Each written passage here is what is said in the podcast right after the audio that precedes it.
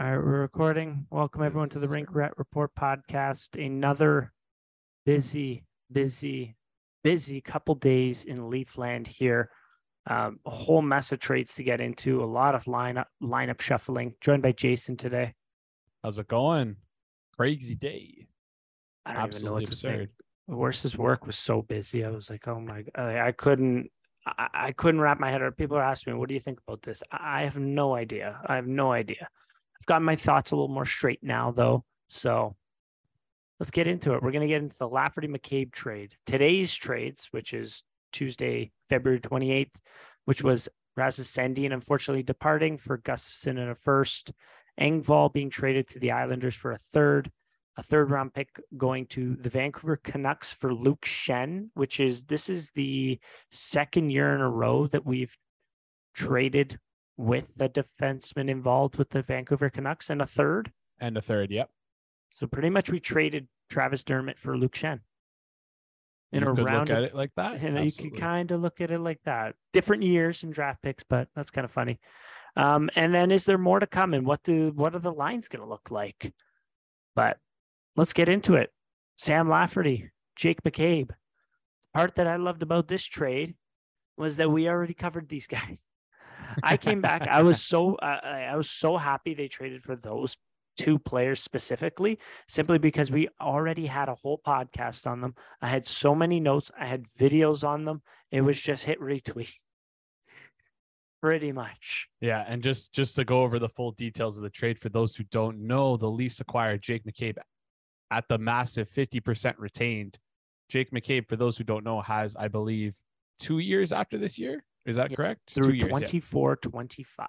So we get him not only for this year for two mil, not only for next year for two mil, but two years from now at two million dollars, which is a fantastic cap hit and a fantastic cap number. Along with that, Sam Lafferty, who's also signed to next year, I believe he makes 1.15. Mhm. And uh, in addition to those two players, we got a fifth round pick. Sorry, two fifth round picks from Chicago. They were conditional, correct? Yes, I think the condition is just I Chicago's gonna have a bunch of fifth round picks in those years. Whatever is the worst one of those, the least will get. Uh, and then in the other, uh, On, on the, the way other back, side. sorry, Yeah. yeah, on, the, on the way back, uh, sorry, I just got a crazy computer notification. Uh, we got we we gave up Joey Anderson, Pavel Gogolev, first round pick, top ten protected, which is nice because we Mhm. I don't even think we've ever protected a first round pick, which is And it's a odd, 2025 first round pick. 2025 first and a 2026 second, which I did not know you were allowed to do. I thought you could only Yeah, trade it's- three years out. And like I thought the whole Uh, the well, the Leafs thing- did trade the 20, 2025 Arizona pick, but it was conditional. that's the thing. I think that's that's what I thought the loophole was that you needed a condition on the pick to be able to trade more than three years out. Surprised no one, I guess, is 20 I is is 2026 is only three years out. but it's four drafts out, is what I'm trying to say, right? I think the rule, I don't, again, I might be talking out of my behind here, but I, I was always under the impression that the rule is uh, you can only trade for the three upcoming drafts. So, but Yeah. tr- hey, trade went through, right? So, Yeah. Exactly. and honestly, with this trade, I I cannot stress this enough. The Lafferty McCabe trade was so exciting. I could not believe it. I thought maybe the Leafs were going to do one of the O'Reilly trade, uh, O'Reilly Acciari trade, or Lafferty McCabe. Yeah, they did both. it- they have no draft capital for the next God knows how many years. Do not care about that. They did both of those trades. And this brings in players that we have been saying the Leafs needed. Another top four defenseman, because we we stated like the Leafs had a bunch of like decent second pairing defensemen, if you want to call them that. They needed another bona fide top four defenseman, especially one that can play with a more wild card type of player. I'm not saying who the wild card is, but I'm sure you can guess. Um, with some good defensive ability as well. And then on top of that, Kyle Dubas did mention in his press conference, and I did agree with it, that in Sam Lafferty, he's like, oh, he's got a few some some goals, some assists this year, whatever. Like his his scoring has gone up from last year. The big thing that he mentioned though was forechecking ability and speed from Sam Lafferty. So that was something that they weren't getting as much out of the third line as they wanted. The third line was kind of a bit vanilla when it come, came to that. Like when you think about it, it was third line last game was David Kampf, Calle Jarnkrok, Pierre Engvall. Nobody on that line was really a forechecker. Nobody on that line was really um, a hitter when, or threw the body around. Yeah. So now you slot, you've removed Pierre Engvall and you slot in Sam Lafferty.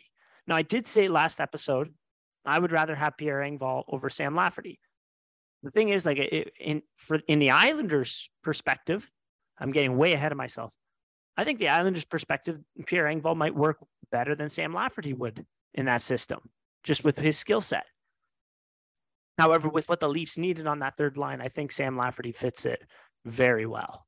And, and, I think Cam Charron on Twitter, we love to we love to bring him up on the podcast, but everyone should go follow him. I think he's a really good insight into the mind of like what again, he was with the team just last year. So he's yeah, like for like eight best, years. He's the best insight into like kind of what that management is thinking and maybe not the full opinions of them, but like it's a good peek back in the curtains. And one thing he mentioned was last year, the Mikheyev Kampf Engvall line, which was fantastic for us in the season their scoring chances per 60 in the season were off the charts 35 scoring chances for per 60, 21 scoring chances against per 60.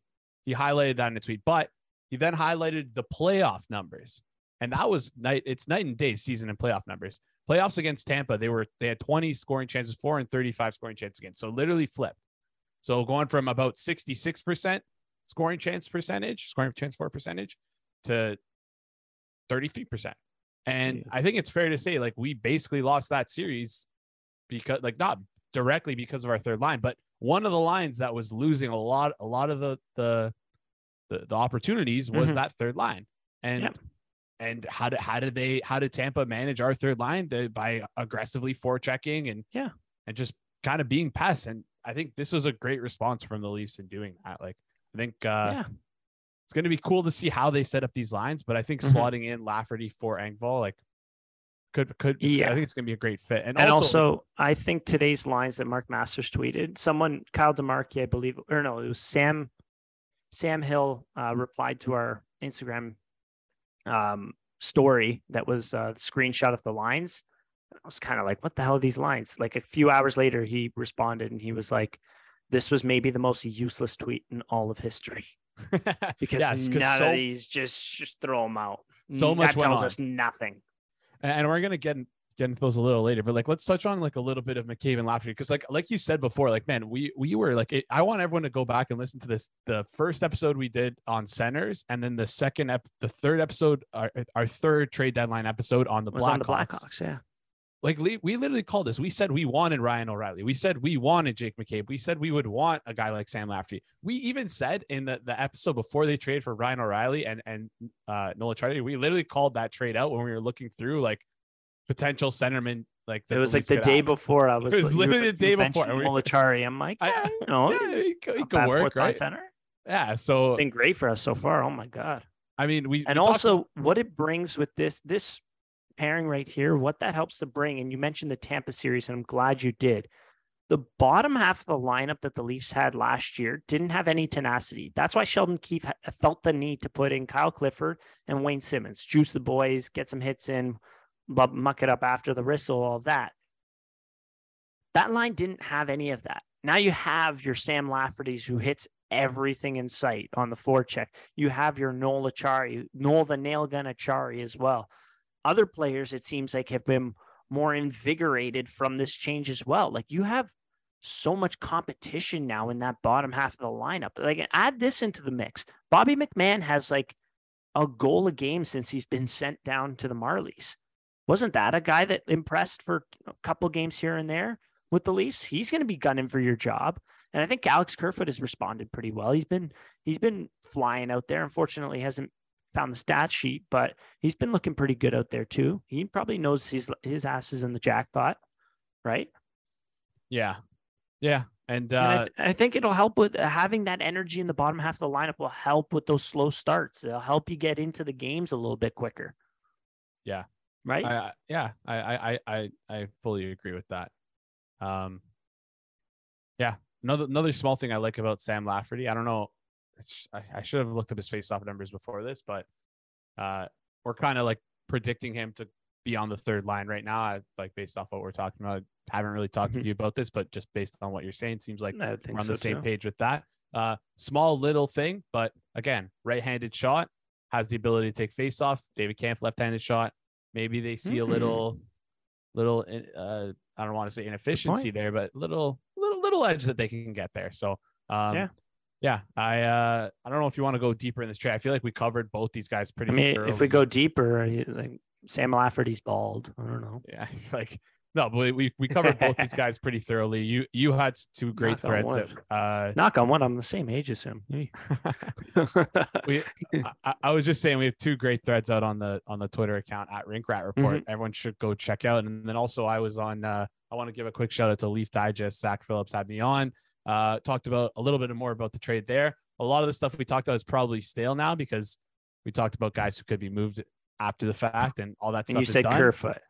Uh, no, I didn't. It's crazy. I Oh. said Engvall, and I think I I willed that into existence, which is crazy. Wow. Um, maybe I can touch on that a little bit more here. I think my my thought, not that Engvall's been traded, but my my thought process was essentially that Kerfoot's been better recently, and he's like he's he's deserved Mhm. to spawn the lineup more than Engvall has. Engvall again, like feels like he's just kind of plateaued at this like the he's just scoring those mundane goals that are kind of just like yeah, Yeah. he's scoring, but are those gonna like is that gonna translate to the playoffs? Not saying that he's Yeah. like I hate the cliche like I, I I think we all hate the cliche of like a playoff performer. Playoff player, But- playoff type hockey. But listen, we're playing like playoff type hockey, like by the like but people like generally think Mhm. of that. That's like those are the builds of the Tampa Bay Lightning and the Boston Yeah. Bruins. So we almost by default have to play that game Heavy forecheck, to to a- drive the front of the net. exactly to just advance to the Eastern Conference Finals. Like we have to, Yeah. because I think that's the only way to neutralize those two teams. So, um, So yeah, know just to close off the the Lafferty McCabe trade, what we're getting both of them: Lafferty speed, forechecking, McCabe defensive defenseman, a little bit of grit, good first pass out of the zone. If you want more detail on them, we did a full breakdown them uh, as Jason said on Twitter, and a few episodes back we did a breakdown on them as well there.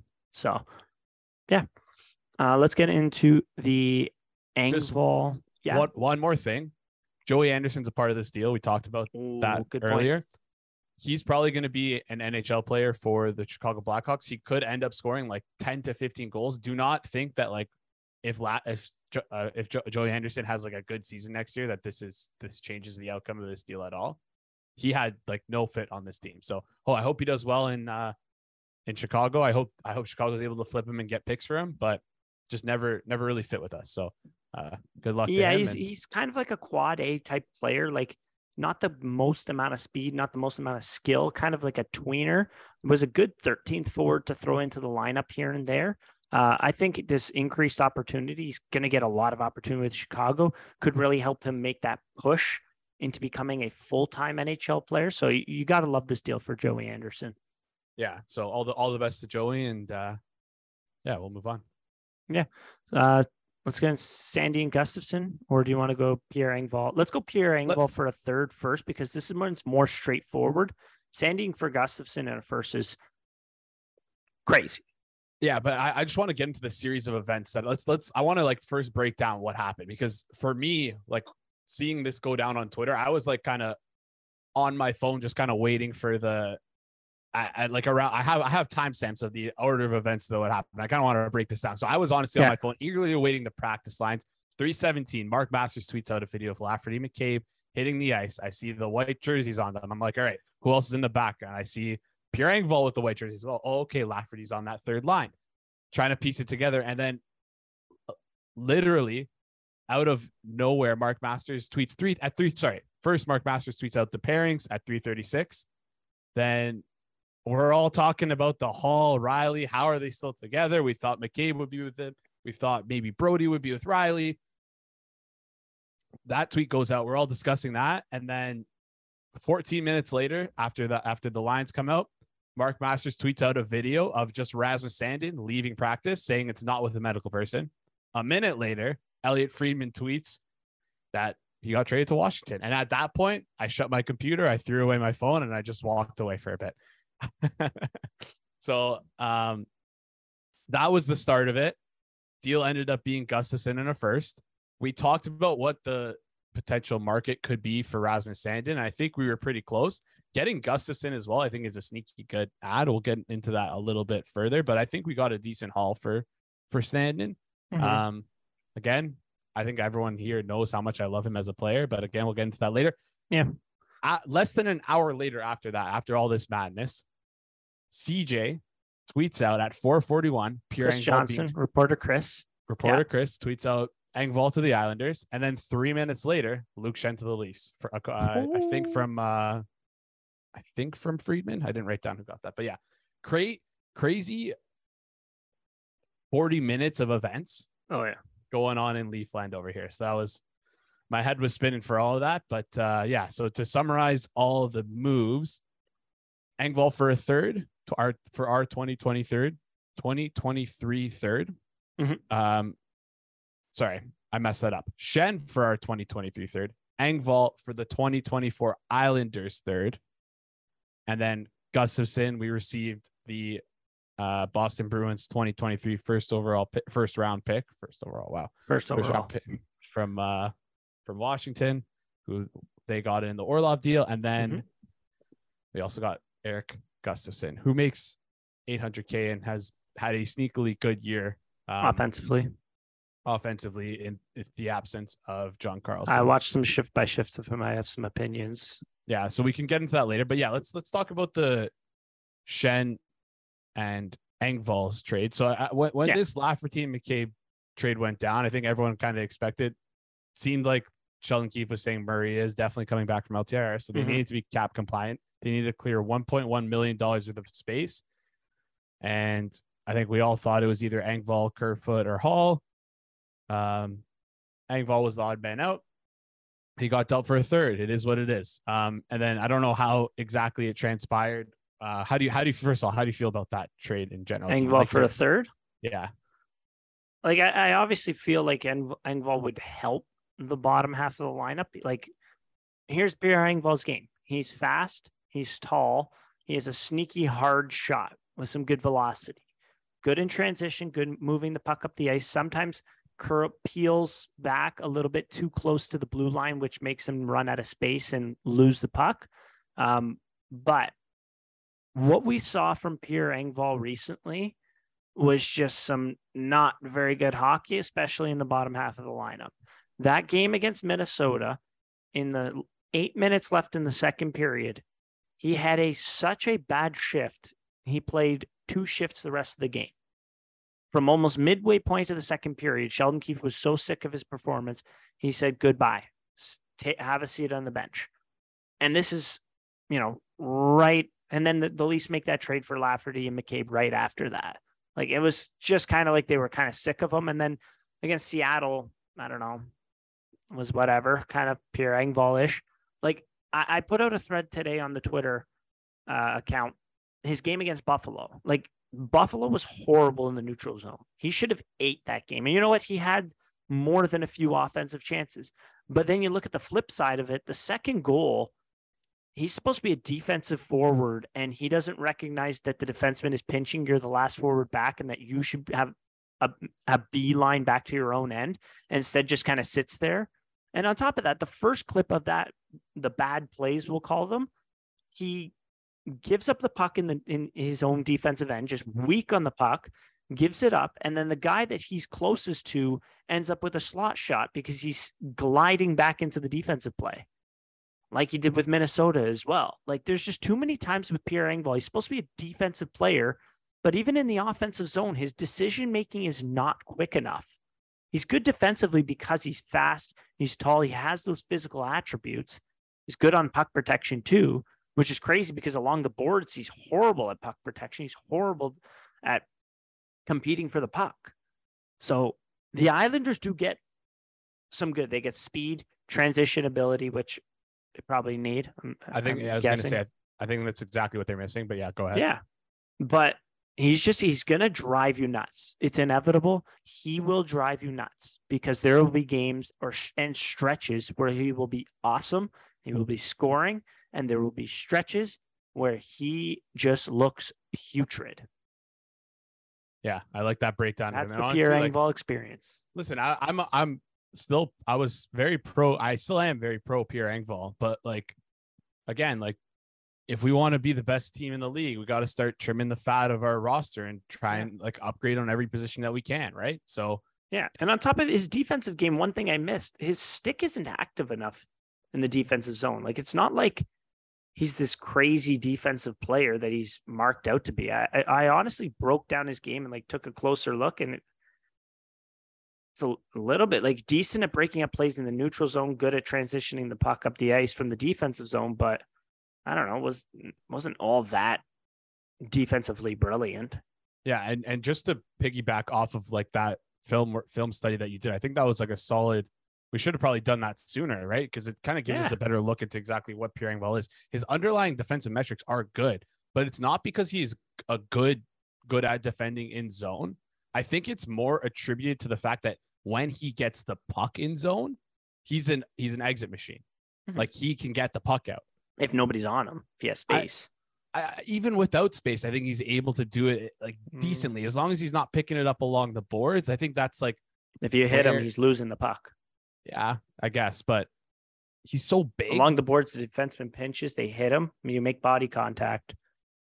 He's six foot four, two twenty. yeah, but he's just, Just, so uh, big and long. Like I think that's, I think I, I, I was just trying to say that that's probably where, like, why those underlying numbers like him so much because Yeah, probably. if the puck is on his stick in our own zone, he's uh, it's not the puck isn't in our zone anymore, right? Which is good. Yeah.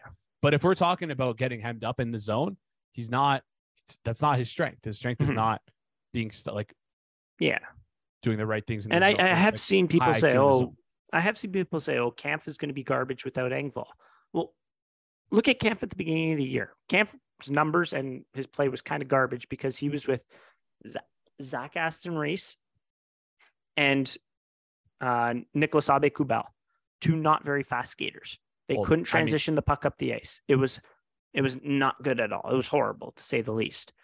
Put him with Pierre Engvall, Calle Jarnkrok, you improve that transition ability. So now you have David Kampf with Calle Jarnkrok. Who's going to be on the other side? Yeah, and and Nicolas Aube-Kubel, I don't know if he's been hurt, but he's only played 29 games for Washington this year. He's barely I don't. He's- eh, he's not really able to crack an NHL roster. So I don't know if that's I think that's kind of an unfair thing to a say swing and a miss. an unfair thing to say about David Kampf. Uh, and then But I, I still think if you put him with like Acciari and Calle Jarnkrok, David Kampf's not going to be as effective. He needs that speedy winger. Guess what? We got one, yeah, exactly. and we got one for next year too. Yeah. So it, it, it all works out in the end. But uh, I think so too. yeah, I I think. Listen, I love I love Pierre Engvall when he was here. He was a fun player. Contract was good, not great, and like I said, like we got to trim the fat somewhere, and he was just the odd man out. Um, Yeah. and I think I think it was the right move. Um, something I want to get into a little bit later is uh, like the timing of these moves. Mhm. I don't know if it's because there's more to come, but yeah, Yeah. I think we'll we'll touch on that a little bit later. to close off on Pierre Engvall, just big, strong, big, strong, fast, but he just didn't have that good. He didn't have that dog in him. Fair enough. That's all I. That's all I from what from watching. He didn't have that. He lacked dog per sixty. That's and, and honestly, like if we're going up against Tampa and we're going up against uh we're going up Boston. against Boston, like that's sweet. We need You we're need that we are in desperate yeah. need of dog per 60, without a doubt. Yeah. So um yeah. I'm just just trying to draw this out a little bit longer so natural stat can load, but I just want to get the with and withouts for Engvall Kampf. yeah. That'd be a good one. Uh, do you want me to talk some Erik Gustafsson? I just I just got, got it. it. So yeah, so they've played wow, they played 964 minutes together. Kampf without Engvall 774. Looks like Kampf has been not too friendly on the ex, on the Corsi for uh, yeah, no, just the all, all by all metrics does not look good, but I think that I, I'm gonna attribute like who knows.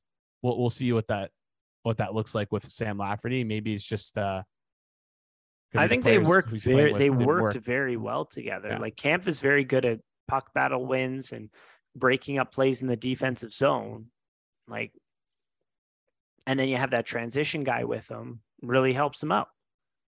right? Yeah. It's a good compliment. But guess what? Yeah. Like now, Sam Lafferty's should, in theory, step in very seamlessly into that spot. And like I honestly think like yeah, Engvall's just he's you know he he was a he has good underlying numbers, but it just was it we've watched him for so long, it's just not translating. Just How many playoff goals he's have? How's that for a number? I'm I'm doing glasses right now because it's zero, but Didn't he have Um, like one point on a goalie last Yeah. playoff series? he had two points last playoff series, both empty net assists in the same game to Ilya Mikheyev. I think game one he had an assist too. Maybe. Did he also have an assist? Okay, maybe. Maybe. I don't know. Still, he didn't score very much. Yeah. Um, so yeah, Pierre Engvall. Uh, Uh, yeah, do you want to touch on Schenn for a bit? I feel like I think you you watched Schenn, right? You watched a bit of Schenn. a little bit. Yeah. I mean, this is a guy that, you know, he's been kind of punching above his weight offensively this year. Um, he's putting up way too many points. Uh, is better at exiting the zone. Like his exit percentage via Cam Charron, he tracks that data uh, on his uh, word, his word space. Is that the word? I don't even know. If Doesn't you matter. just check him out on Twitter, he's in his uh, bio. yeah, exactly. a look at him there. So I, t- I was taking a look at those numbers, and his exit percentage is not as bad as I thought. He's not getting hemmed in his own end that that much when he has the puck, but also he plays with Quinn Hughes, so you know just throw it over to Quinn's side, and he'll he'll get the puck out. But he's clearly not a first pairing defenseman, which is what he's been playing this year. He's more of a depth defenseman, sixth, seventh defenseman. Like this guy throws so many heavy hits.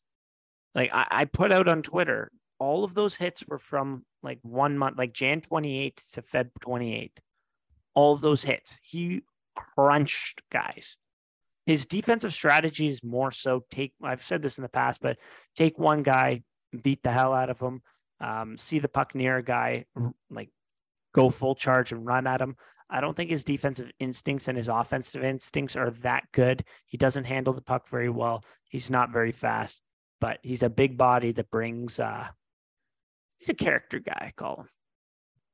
Right? yeah, I like that. I, I think that makes. I think that's a good like. Like I think Zach Bogosian is like a better kind of type of what he is. I think Zach Yeah, but I- Bogosian's better with the puck. Big he's a big body as well. He's physical.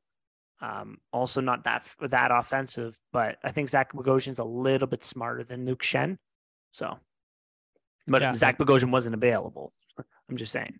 Yeah, and uh, we we've kind of had a revolving door of players kind of playing beside Morgan Rielly. We haven't found a fit yet. I talked about it a bit yesterday on Leafs Digest. Like I don't, I like, and I've talked about it here many times. I like TJ Brodie away from Morgan Rielly. I think TJ Brodie is better away from Morgan Rielly. I think it's a better allocation of your players. Mhm. Um, so like maybe Luke Schenn could work with Morgan Rielly. I think I think that could like that could make sense because Quinn Hughes is uh because Quinn Hughes has uh seemed to like I mean not work amazing with him, but hey, like they're playing him with Quinn Hughes. So that that's like I think Pretty close. Quinn Hughes is kind of working in spite of him. yeah. So maybe maybe I don't know. I don't know. maybe- but also, maybe- you got to look at it like you're saying he's first pairing with Quinn Hughes. Like Quinn Hughes last year, like last year, Luke Schenn's underlying numbers defensively were terrific, right?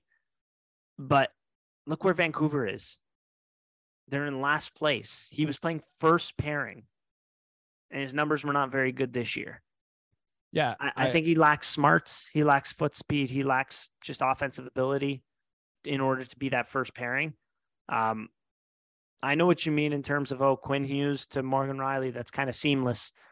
I mean, it's great if we want to compete in the World Championships in uh, in May, but in a playoff series, I don't see it. I can also see how you're thinking Ilya Lyubushkin, but Lyubushkin I think was smarter, better, like better instincts a little bit than than Luke Schenn. I I wouldn't want Luke Schenn with Morgan Rielly.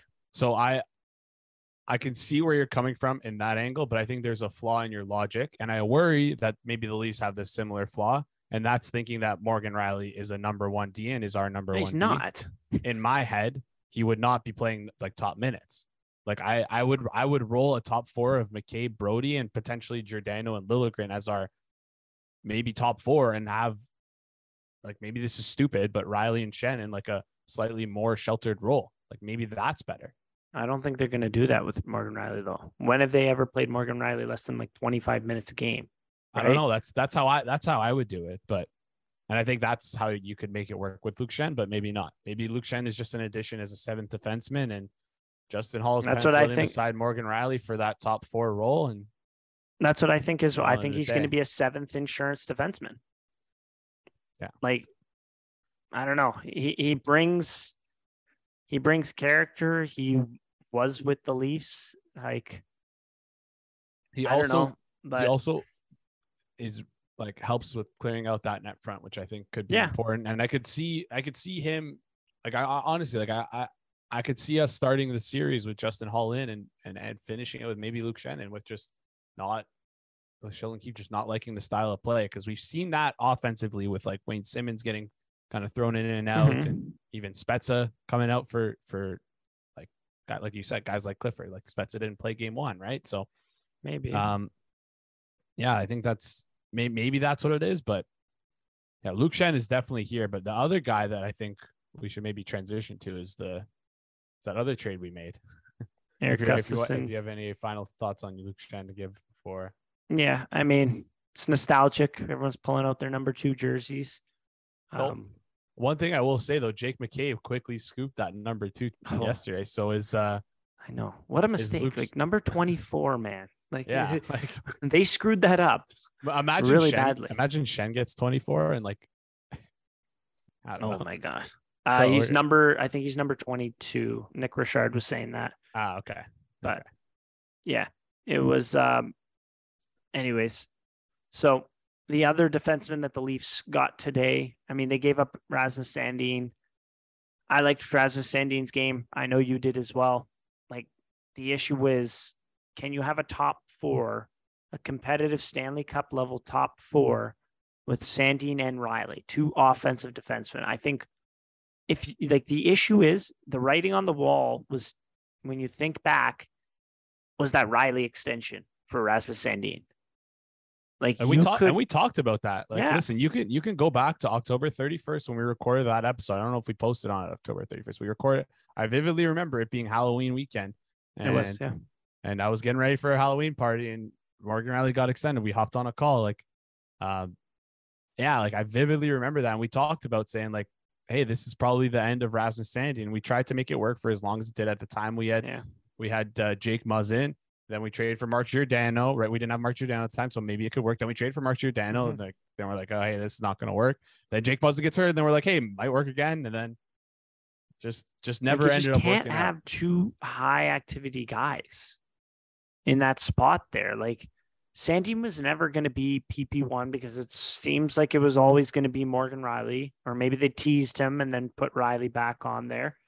Like I don't like. I I feel like it was Rielly or Sandin, and you had to pick one. So, kind of in that thinking, good that they were able to move him and get good value out of him. Like a first round pick in Erik Gustafsson, I think is right on par with what Nils Lundqvist went for um, in the offseason, which he went for like a first and a third, I want to say, or Yeah. first and a fourth around there. Yeah, I think that's fair. I think I think you could probably get more for than a third for Erik Gustafsson, but um, we'll see. Um, Yeah.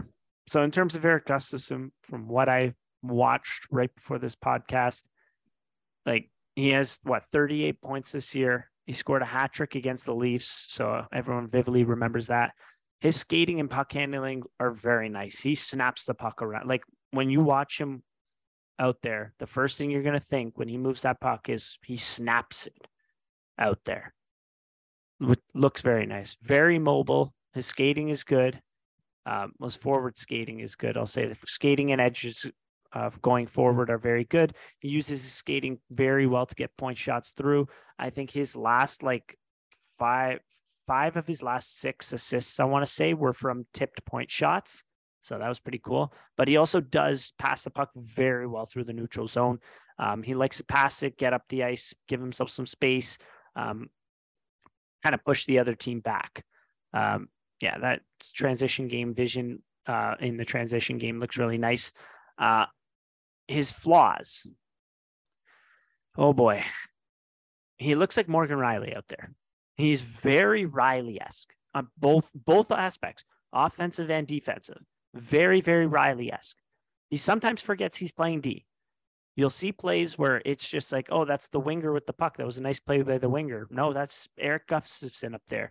And he doesn't like to like stop up and make a quick turn. He does a full turn around the net and then all the way back the other way. Like it's it's kind of like what oh, is this guy going for a leisure skate out there? The play's still going on. Um, also, when defending the rush, he does a weird full turn with his like a full like circle around back instead of making like a tight pivot to defend the rush. He gives the the the offensive player way too much time and space by doing that full roundabout loop de loop kind of nonsense. Um, that- it seems like there's a never never a neutral shift with him. It's either positive up the other, snap the puck to the forwards up the other way, shot on that goal, or it's a goal the other way. So in summation, offensive wild card that transitions the puck well and has power play QB abilities. Just hope the puck doesn't go the other way. If Samsonov sees Rielly and Gustafsson on the ice together, he might have a heart attack. Those two should only be on the ice together in warmups and practice. All right, so that's a little bit about the what the Leafs are getting back in Erik Gustafsson. We have a surprise guest now in Josh, who's joining us. Uh, so we're going to talk about, I don't know, let's get in a little bit more about uh, the Rasmus Sandin yeah. trade and what your yeah. guys' thoughts are on it. I, I just wanted to chime in quickly before uh, Josh comes in here. I just wanted to say, like, we just talked about Rasmus Sandin being not being able to coexist in a lineup with Morgan Rielly. And mm-hmm. I don't mm-hmm. know if this is fair because we don't know what capacity Gustafsson will play for this team, but those guys won't be able to coexist together, both Morgan Rielly and Erik Gustafsson. So whether Gustafsson is just simply Morgan, Rielly, like literally Morgan Rielly insurance in case he gets hurt in the playoffs, or they have a bigger picture for him outside of this team, or he's just simply a seventh defenseman. It just does not suit up for this team. Maybe plays couple games down the stretch in the last, whatever, 15, 20 games that are left in the season. Mm-hmm. Who knows? But uh, yeah, it's a definitely an interesting deal. And I think I again like good return for Sandin, but just breaks my heart that he got traded. So yeah. Can you not to just jump in wildly, but can you expand on that point a little, Jason?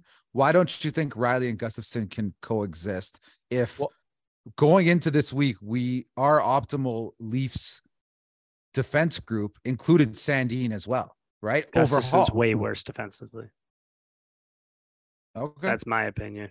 But yeah. okay, all right. I I, I think again like Rasmus Sandin can excel, but like you kind of missed out that I, I sh- should have mentioned this earlier in that that TLDR notes of what we talked about. We kind of talked about how the moves that we had to make were to get more physical in the playoffs, and it's not because we're playing in the playoffs and the playoffs are more physical. It's because the teams we're going to have to end up playing in the playoffs play that way, right? Boston plays that way, Tampa plays that way. If we're not able to manage those uh, play styles against us, then we kind of don't like. We're, we're kind of yeah and Sandin's kind of more time. physical than Gustafsson. Yeah, but uh, the thing was with Sandin though, I think like I talked about again, talked about yesterday on these Digest, uh, compared to our other defensemen, Justin Holl and uh, some other guys, I think that he does struggle against the forecheck. So there is that yeah. too, right? Yeah. So maybe in a, if if we were on the other side of the bracket against Carolina and New York and New Jersey, maybe Sandin could excel in a third pair role on this team. But just by virtue of who we're going to be playing. I don't think it's possible.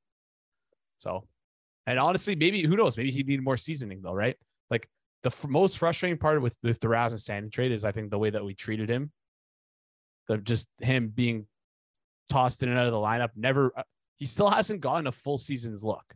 Like we just traded him. Like he never got a full season's look with the Leafs. He was injured. Because he got injured. Yeah. Was it because he got injured though? Because last year like he wasn't really getting the full season to start the year. He wasn't even in our plans, right? Like, well, so, they actually had no plans after they traded for Geo. It was just kind of a figure it out thing. Yeah. That's what Kyle Dubas said in his presser. And then like an hour later, they found out that Rasmus Sandin had torn his ACL, and they're like, oh, okay. So so maybe this move came a year early because he got hurt. Like who knows, right? Or, or could could have happened a year hmm. earlier if he didn't get hurt. So um maybe, maybe. But but yeah, there's like, listen, again, I said it been saying all this time, like if we want to win, we got to be the best team. And right now we're making moves Mhm. that put us in that conversation of, hey, this is the best team. And on top of that, we have a first round pick now to reload and get another guy if we end up doing that. So I, there has to be more moves. They're not done. They have Well, how could they have yeah nine defensemen? It's outrageous. nine defensemen. Like, Well, we've spoken praises of Connor Timmins. Connor Timmins is ninth on the depth chart, right? I'm gonna cough. so are arguably they have 10 NHL defensemen. Maybe 11. If you want to put Victor Mete in, in that conversation.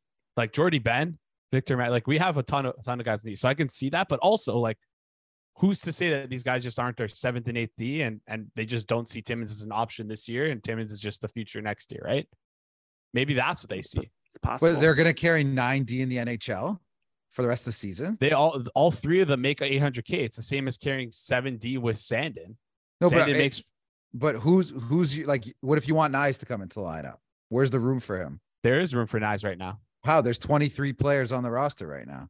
Mhm. There is room for Knies right. I did I did a cap friendly. I just got to pull it up. Hold on. All right. You probably buried Zach Aston Reese in that.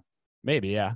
That would Let me see. kind of yeah if Knies comes in i mean Knies it was interesting to look at uh uh lastly i posted him on the instagram story to see how well micro stats wise Matt, matthew Knies has been this season um because he does play on one of the best lines in the ncaa but i, do think Knies has talents to be able to transition into an nhl role do you think we see him in any playoff games I don't year. know. I, I don't even know. Is it certain that he's going to turn pro? Like we don't really know, that's true I, I I would assume. assuming he does turn pro then yeah, I would probably think so. Based off your current Mm. lineup, I think at a home game, I think they might, considering the other depth forwards the Leafs now have, I think they may consider him over a Zach Aston Reese possibly in a home Okay. in a home environment where you can control who he plays against. I think that's definitely possible. But I also think, like you said, Joe, there's a good chance they're not done. And if a move is to be made, it's certainly not going to be on the back end now, right? Like you have nine defensemen. Is well, a move po- could be made on the back end that you're sending one away. for sure? I think that would be likely. Is a goalie possible? Yeah, it's possible. But if I had to put the percentage, it'd probably be like 95 forward, 5% goalie for the last move. What are your thoughts on that? Yeah, Yeah. I could see that. I mean, listen. I don't apparently L- LA Kings have an offer on the table for Jakob Chychrun, and then couple like this was a couple hours ago. More recently, they've apparently made a push for Gavrikov. So if they're out of the Chik- Chychrun sleep, the if they're out of the sweepstakes, who's who's in? Would you want the Would Leafs to be in? Is that bananas? Like How could they be in on that? They don't have the assets for that. I don't know. They have two first round picks. I guess they could. It would be two first round picks, nice, plus something on the roster, and probably Yeah. more. They're Probably asking for a more. They're asking for a lot. Okay, so then yeah, prob- probably probably a forward ad. Yeah, I could see that. I mean, who would it be though? I mean, who's left? I don't know. I've s- I've seen people say Tom Wilson. That doesn't seem realistic, but that would be no. No, You mean Pretty. Biz? Biz say Tom Wilson? No, I've se- I've seen other people say that too. really. Yeah, but I don't know if that's realistic at all, to be honest. Uh, other other names I've seen float around as well is Buchnevich because he's has two years left. That again, I don't know if that's realistic as well. holy. Don't Uh, think actu- that's realistic. Actually, he has three years left. So whoever said that on Twitter is a liar. So uh, y- you I think St. Louis is done trading guys from their roster now, yeah, unless they that- trade- unless they trade a D. I think they're they're gonna try to reload quickly now. Yeah, I've seen Parayko's name float out there. I don't know what's going to happen there, but we'll see. Yeah, I, I think a reload, Josh, as you said, is entirely possible. I mean, they have a lot of picks, so we'll see. We'll see what. uh That's a team to keep your eye on because Yeah. they've been in the playoffs so many years in a row, and now to to fall off like that, just curious to see what the the plan of Doug Armstrong is. But anyways, One more thing, just in summation of the Sandin convo, like Jason said, I think the part I think everyone understands that he's probably not an integral part of like winning a cup this year. All right. I think everyone can admit that. but it's the management of the asset over the five years that I think frustrated a lot of people. So Oh yeah. yeah, you have to bake that into why people are upset, right? So just my last little closing thought on that. Oh, that's a good point. I mean, I, I'm I totally agree. I mean, like and and and I get like just sorry to keep this kind of going longer than we we expected here, but I just and sorry to cut you off, but I, I just like everyone is loading up in the East this year. Like if you were going to trade Sandin, we could have done it in a year when when not everyone was loading up, you know, and then had Yeah. probably a, a, a more likely shot of making our way out. And I'm not saying like again, like we've done we've made great moves this year. Don't get me wrong. Like I love all the trades we've made so far, and like uh it's just like again the mismanagement. I think like I feel like with the Sandin trade, you don't love to see a guy that young go, especially a guy that's been progressing slowly but surely. Like points total's been going up. He looks more confident with the pucks. Eh, Like there are pieces still missing from his game, but he's getting better progressively. You don't like to move a guy like that, but it was I feel like you just got ahead of, you know, the asset depreciating and his value going down. Right. Maybe, but you could have said the same thing about Liljegren last year and look at the massive leap he took this year. That's a good point. And they're like, but but I. I agree, but less barrier to entry for Liljegren because we were begging for a right shot D. at That's true. time. That's true. Yeah. that's, true. That's a good point. But um, so it looks like Nick Bjugstad has actually been scratched tonight for TRR. David Pagnotta is calling that. Um, for anyone that doesn't know, TRR stands for tummy ache related reasons. And so we salute Nick Bjugstad in these tough times. Korpisalo also with a stomach bug apparently out with He's got he's got TRR well. Oh Yeah. no, Yeah. it's going around. Yeah, Yikes. So But anywho, um, do you want to try to take a stab at what the the D pairings are, or in the forward pairings too? I mean, yeah, let's start with the D because I think there's just less, so it's slightly. There is a game tomorrow, so they do need to put unless they trade make a bunch of trades and then put God knows who out who out there. Um, you know, Well, I think the D are going to be the D are going to be the same as practice for tomorrow's sake, right? Like that's not going to change So Rielly Holl. for sure. Why? What? What would it have changed? Like if we want to talk about pontificating about the playoffs, that's a different story. But if we're talking Yeah, tomorrow and probably Thursday, it's probably these six. No, yeah, that kind of Yeah, I sucks think- I because think- I uh, think- Edmonton has a guy named Connor McDavid, and uh, you know, Justin Morgan. Holl, Rielly. known, known Connor McDavid killer. Oh, thank God for Morgan Rielly. So So what were the Uh, pairings? Morgan Rielly, Justin, Justin Holl, Holl, Giordano, Liljegren, and McCabe, then McCabe Brodie. Brodie. did you purposely list them from third pairing to first pairing, or was that? Yeah, That's not a joke. I'm dead serious. Like I don't know. I had Rielly Holl in my in my head first, and then we talked about Liljegren most recently. I don't know. like I know people are listing Rielly Holl as the first pairing, and like the people who watch practice. That's not the Leafs' first pairing. It's not. Well, Should see, not. uh, we talked about earlier. It is in their eyes. Like, No, it's not. I don't think it is. I think Brodie and McCabe is their first pairing. yeah, just we'll see with minutes played, but Yeah, that's like Ah. the biggest indicator. But anyways, I think ju- that could be a good indicator though. These next couple games, seeing Morgan Rielly's ice time, you've upped the D, you've improved the D. Jake McCabe can play in Morgan Rielly's top four spot, spot, right? Where does Morgan Rielly's ice time go? His ice time has been lower than usual, I would say. It's been around 21 minutes last five games and even strength, even closer. Like Liljegren's been playing a lot more recently. If you pull up the recent games, Yeah. Liljegren's been playing, Liljegren's been earning a lot more ice time, which is something interesting to keep following. So, Hmm. but I mean, what like does where does Luke Schenn fit? You gave a third round pick for him. Where does he fit? I I think listen, Holl is staple to this team. I think it's just a, an insurance policy, maybe for Justin Holl. If he's if Sheldon Keefe, we talked about this earlier. Sheldon Keefe is not happy with how Justin Holl plays. He just kind of slots in for Justin Holl. That's what I think, and I think he plays. Like I, we, we, you missed this part, but I talked about him playing with Morgan Rielly as potentially a pair that could work in a more sheltered role. Yeah. Did did Joey give his description of Luke Schenn earlier? Yes, yes. Yeah, beats beats people up. I t- I talked to someone today who would know the player, I would say, and he also said he goes out of his way to hit people, which is exactly what Joey said last podcast and probably this podcast. So if if you don't think Joey's dead on on the player of Al, I think he's pretty dead on. Thank Yeah. you. Thank you very much. Yeah. So Uh, so D, I guess, they're locked up then, right? Like For now. For now. for now. Uh, playoff game one. Would it change from now to then? If if Like, obviously, if we make moves, it's going to change. But if it was me or if it, what are they gonna do? what both? It's a little confusing because right now, I think would we agree the top four D that you're most comfortable with, whatever you want to say about Morgan Rielly, is Morgan Rielly, TJ Brodie, Jake McCabe, and Mark Giordano. Is that true? Yeah, like I, could, s- I could see that's the four that I could see playing top four minutes. Yes. What what's your disagreement of those four, Jason? I see you shaking your Well, I just I just want to go look a little deeper at how Mark Giordano played against Tampa last year. I think that the matchup is like the most important thing here. And I'm not saying he played poorly at all. I just I just want to go take a deeper look. Again, like this isn't my own thought. I just Cam Charron. No, it's tweeted- not. He tweet- did, and you know why he? So sorry to cut you off there. So Cam Charron did say that he guaranteed s- certain D men. I forget who he said.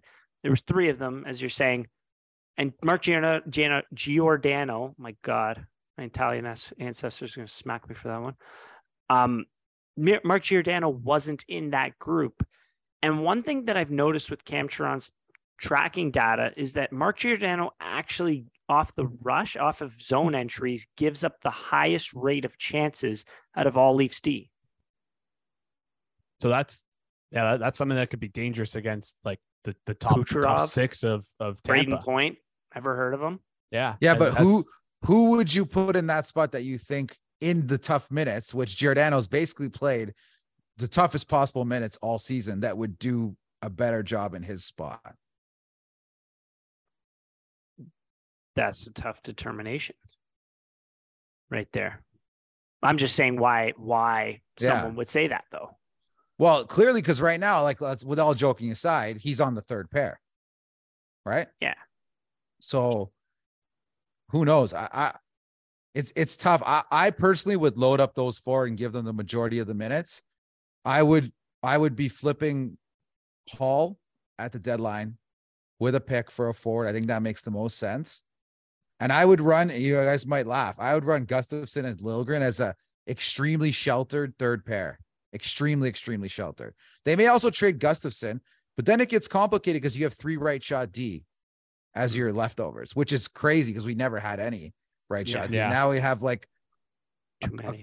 too many. So it's like it's almost impossible to say right now before they make other deals. Like if they do make other deals. Yeah.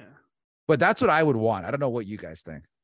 it's pretty close to what I want. Yeah, Yeah, I guess. I mean, I think I thought I had been thinking Liljegren had earned more top four minutes, but I guess when you spell it out, I mean, if Brodie and McCabe are on the right side, then where else is he going to kind of play? I mean, penalty, he does play penalty kill. He's second power play as well. So there are some minutes there, but I wonder if there's a path to see as this would be crazy, but both McCabe and I guess no, that wouldn't really work. I was going to say both McCabe and Brodie on the left side, but just forgetting about Mark Giordano there for a second. No path there. Never mind. Scrap that. Move not, on. though. Scrap that. Move on. Um, Probably so not.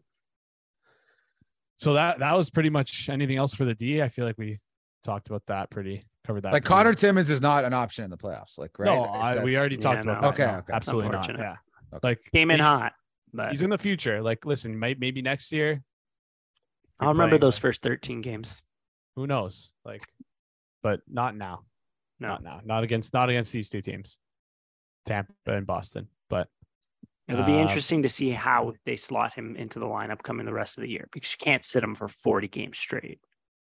Who Timmins? Yeah. In the regular gonna- season, If if they have the current eight guys, he's not going to play another game unless they trade someone. He's not playing another Wow. game. But they're going to trade someone, so it's a useless conversation. Right? Yeah. Like they're going to need to. they're not. I don't think. I don't know how they have nine D. It's it's outrageous. I think Gustafsson's a flip or Holl. I think that's what's coming. We'll see. Yeah. And again, I, I'm I, I'm saying Justin Holl's been staple to that side, but hey, after the moves today, I don't think anyone's safe. So, which is another reason why I kind of like those moves. A little shock the room. Yeah. So The um, Swedish guys were like crying. I kind of it's kind of a tough I sight to see. Really, those guys are so close together. It was, yeah, wow. it's really feel, tough to see. Feel feel for Liljegren because he, like, I weren't him. That's been his like, guy. Like, Drafted one year apart from each other, started together in the AHL, AHL together. Like, yeah. Well, luckily he shoots right, not left, because that could have been him. I'm just kidding. I'm just kidding. But yeah, it's these are the tough moves that need to be made. Like yeah. it is what it is. Exactly.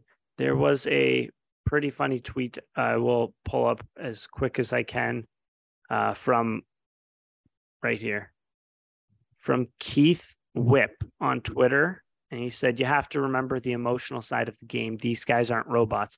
Think about how Luke Schenn feels knowing he missed Bruce Springsteen last night. that's, that's a fantastic tweet. That is a fantastic tweet. How, how, about the awkwardness of like uh team bonding and then they get on the ice and Dubas is just by the glass like a hockey dad on the phone literally trading all of his sons. trading yeah. everyone. Trading them at like that's you know, like Marner's dad being telling him, like, yeah, I swear to God, Mitch, you're gonna that's Dubas. It's like Engvall, if you don't skate, that's it. You're going to the island. Lose problem now. Oh my god. I'm just I'm just losing it thinking of that clay. You better get fucking skating. You better get fucking skating, Kerfoot. I swear to God. Seriously. um, do we want to look at forward lines? Yeah, why not? Yep. Um, um, Jason and I, well, I was very hyper focused on this uh, for some reason. Someone brought up to me, "Hey, what do you like more, the Marner Matthews combo from last year, the William Nylander Matthews combo from this year.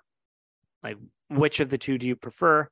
And it was brought up, oh, it's more spread out this year because they're both producing, flows very nicely and all that. And I, I, I was like, okay, well, I'm skeptical skeptical about literally everything. Like you tell me it's it's not butter, whatever. That's stupid I can't believe it's not butter. Can't believe it's not butter. No, oh, oh, oh, I'll, I'll take it to the lab and you would know. Eh? Yeah, exactly.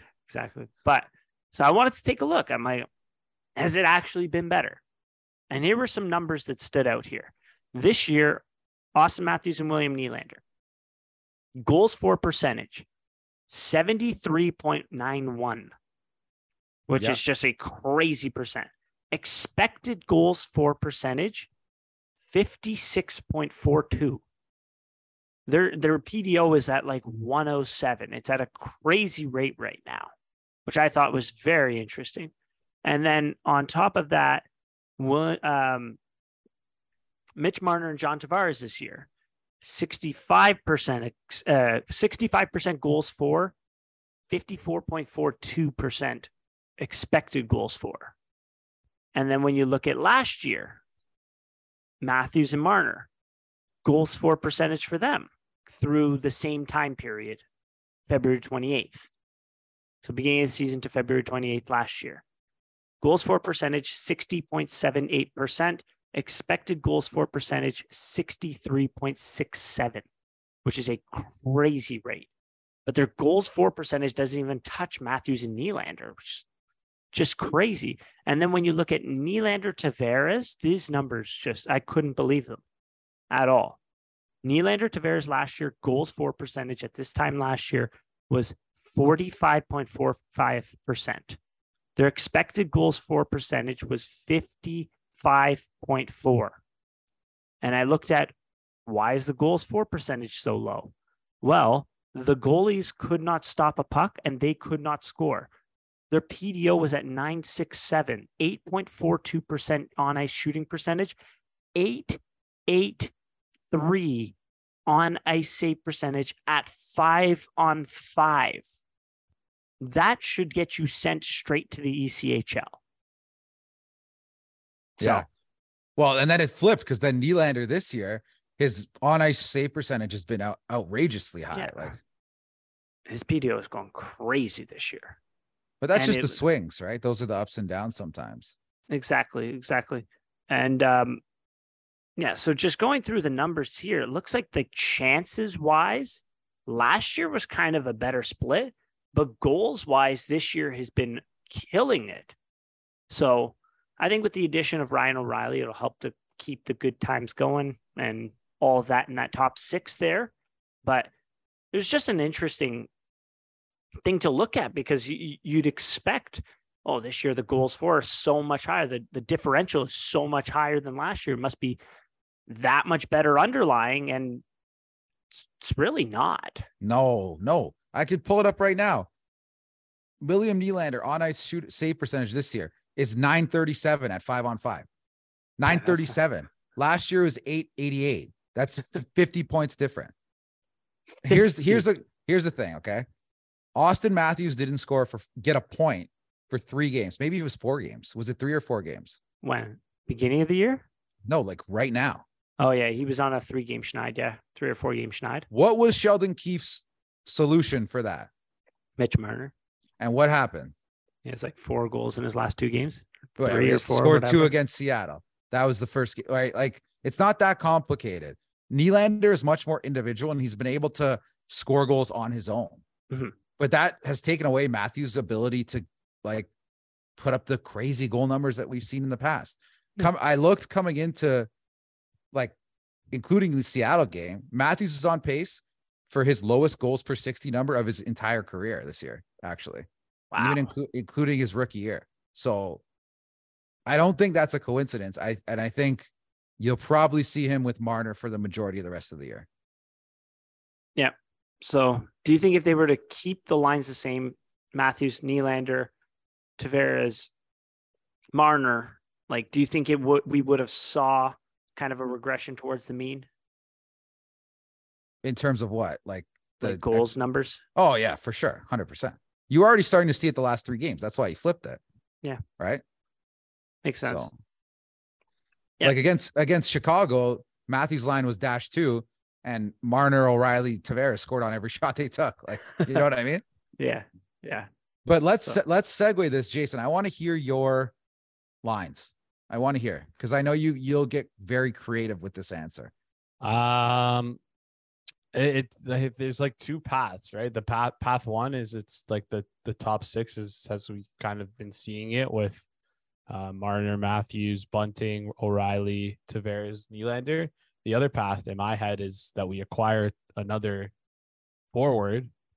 Um, and I think acquiring the other forward allows you to like if it's a good game breaking forward, like you can you can potentially like split O'Reilly off and you have three really strong center winger pairs. Um so even like that that could also be like maybe even a center. Like I don't know, maybe they get another center. A- anyways, um, right now for my forwards, I, I think I just have it pretty similar to what we saw in practice. The only change being Engvall out, Aston Reese in. Uh, so that's Bunting, Aust, Matthews, Marner, O'Reilly, Tavares, Nylander, Järnkrok, Kampf, Lafferty, Zach Aston Reese, Acciari, Kerfoot. Believe those are the lines at yeah. practice, right? With yeah. just with uh, Zach Aston Reese in for Engvall. And um, then and then flip lines with Lafferty. Is what you Laff- said. Lafferty was oh okay because Lafferty was on the fourth line yeah. instead of Zach Aston Reese and Engvall yeah. was on the third line. Okay, yeah. But yeah, we talked about earlier in the podcast how we think that Sam Lafferty could work better with David Kampf. So I think I, I think I'm on board with that, and I, I'd like to see that as a line. Um, but yeah, I don't know. I don't know. I, I think I want to see a couple more games of O'Reilly and with Nylander and Tavares. Uh, I'm not fully sold on Tavares as a winger yet, just simply for the fact that like I think it really, I think it really devalues him. I guess right, like he doesn't really bring as like not that I think I think there's value in having three strong centers. Let me say it like that, right? And I'm not saying David Kampf isn't a strong center. Of course, he's like solid bottom sixer, but when you could have John Tavares or Ryan O'Reilly or even Auston Matthews playing in, on that third line, like whoever you want to put there, like doesn't really matter. Like if you have a strong top nine, I think that's like a, a common theme we're seeing with a strong top nine centers, right? Like mm-hmm. that that would match that you'd be able to match again, like we should we should be focusing on the teams we're going to be facing. You'd be able to match Tampa Bay center depth like that. You'd be able to match Boston center depth like that, right? Where you could confidently go through our roster and say our our cent those three centers, I'd rather have those guys than the guys we're playing up against, right? So, um, I don't I don't even know where I'm going with that one, but uh, it sounds kinda, like deep down you want O'Reilly to be on. I want O'Reilly line. on three C, but it, it, all depends on this on the if we acquire a forward. And I think if we do acquire a forward, it makes it a little easier to explore that option. But what if let's say we don't? What are your thoughts on this line, guys? Give me give me your feedback. Center Ryan O'Reilly, left wing Alex Kerfoot, right wing Sam Lafferty. What are your thoughts? That that could work. I, I don't I don't I just then... question the I question the winger finishing ability. That's the thing. Of who? Kerfoot? Of both of Lafferty and, and Kerfoot. We're forgetting because Lafferty has like 10, 11 goals this year. He had zero and 35 against Pittsburgh. Yeah, it's true. In but, Pittsburgh last year. But yeah. like, so who would you sub off and switch? Because I don't want Lafferty or Kerfoot playing in our top six at all. Like, I don't think those guys are top sixers. So yeah, so you'd you'd simply have Järnkrok in there, no? So yeah, where where would you have Järnkrok in that situation? He'd be playing he second be... line left wing. Okay. Okay. It's giving me a lot to think about. I almost think like Matthew Knies in, in place of of Kerfoot there. That would look nice. That would, Knies but then, nice but then if you're matching O'Reilly as a, oh yeah, uh, shit, as a defensive center, then it doesn't really work as well, right? But then maybe yeah. are you going to give Knies a shot playing with Tavares and Nylander then, and bump Järnkrok down, little extra finishing ability over a Kerfoot, and you still have Lafferty who's really speedy and will get to pucks and can exit the puck out of the zone with uh, possession and with foot speed. That's interesting. Yeah. I'm just trying to think archetypes of players and such. I mean, hmm. What best suits I, Ryan O'Reilly? I mean, we, we I don't think like we've never really seen this team go with like a fully defensive line. And I think a third line of over tried it didn't really work. Which line? Last year they Kampf line in the playoffs. Yeah. Kampf, Mikheyev, and Engvall. That's the that's about as defensive as they could get. The problem is their offensive zone production was terrible because they didn't forecheck well enough. Yeah, mm-hmm. I don't think that's a in my eyes that's not like a defense only line, but um I think I think I think a line of Lafferty, O'Reilly, and Knies could work as like a as your third line. I think that that that could make sense. Like archetype, I think Joe's right. I think those those guys do could could potentially fit together. Because like your concern with Kerfoot on that line is finishing ability. Well, look at Matthew. What's what's one thing we've heard about Matthew Knies throughout his since he's been drafted is that he's got a rocket of a shot. Rocket. I don't know. Not not saying that's around the net too, right? Not not yeah. saying that's directly going to correlate to uh finishing ability, but I mean, I, I could see honestly he could work with both Lafferty and and maybe Kerfoot, and then like a third a fourth line of Acciari, Kampf, and Lafferty is like that's a pretty good. That's a it's probably the best fourth line in the league. Honestly, it's not again nothing to nothing to like sell like do victory laps about, but again like if you're going up against Maroon Perry and uh Maroon Perry and Bellemare like that's hmm. that's a pretty good line to counter that, considering how good they are on uh, those players are on both ends, how pesky they are. Like it's a good match, I think. The options are crazy, and it's funny because we're like dipping our toes in, but we're not making any declarations because we're like, no, Kyle's gonna do something else crazy. Yeah, I think and, they're gonna. I know. Like, I, I think this whole part of the podcast can be so irrelevant. Yeah, I know, so I know, quick. I know. yeah, so, but, but it's like, what are we talking about? Who's gonna trade for? We have no idea. Yeah, and I, I they they did run four games of Marner, Tavares, O'Reilly. They're probably going to run four games of uh, Tavares, O'Reilly, William Nylander. Then after that, I, I'm I'm gonna guess that's when we'll see, probably see a O'Reilly three C, and after that, uh, and and when that happens, trade deadline will be passed. We'll have a little bit more clarity. Yeah. So maybe this is the forward discussion is a topic for the next episode. I will you say Ryan O'Reilly, Ryan O'Reilly has looked good so very far. good. Also, like it takes him a while to get going, but his top speed is not bad. I thought Okay, it would yeah. be worse. I don't He's think it's bad boy. at It all. takes a couple steps. Yeah, and well, his like defensive skating's really good.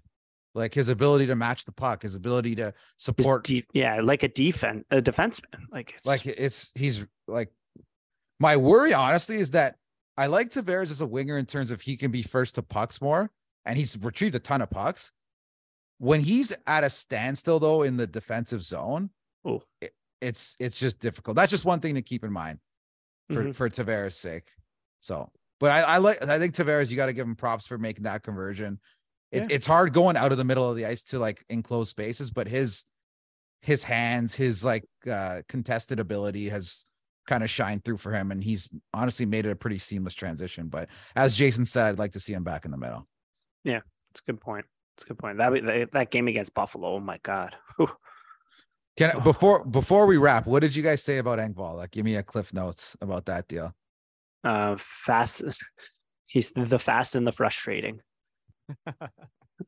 Yeah, uh. I I think he has talent, and I think there's some of those bad habits that they just got sick of at the end of the day, that a lot of people were sick of. So, but I got to give credit to Kyle Dubas. He basically developed Engvall, him and his team from the ground up, and it's hard to part ways with a guy like that.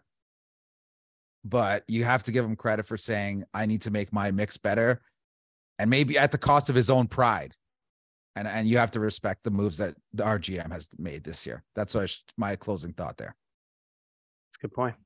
Good point. Any other closing thoughts? All right. Thanks everyone for listening. Go Leafs, go.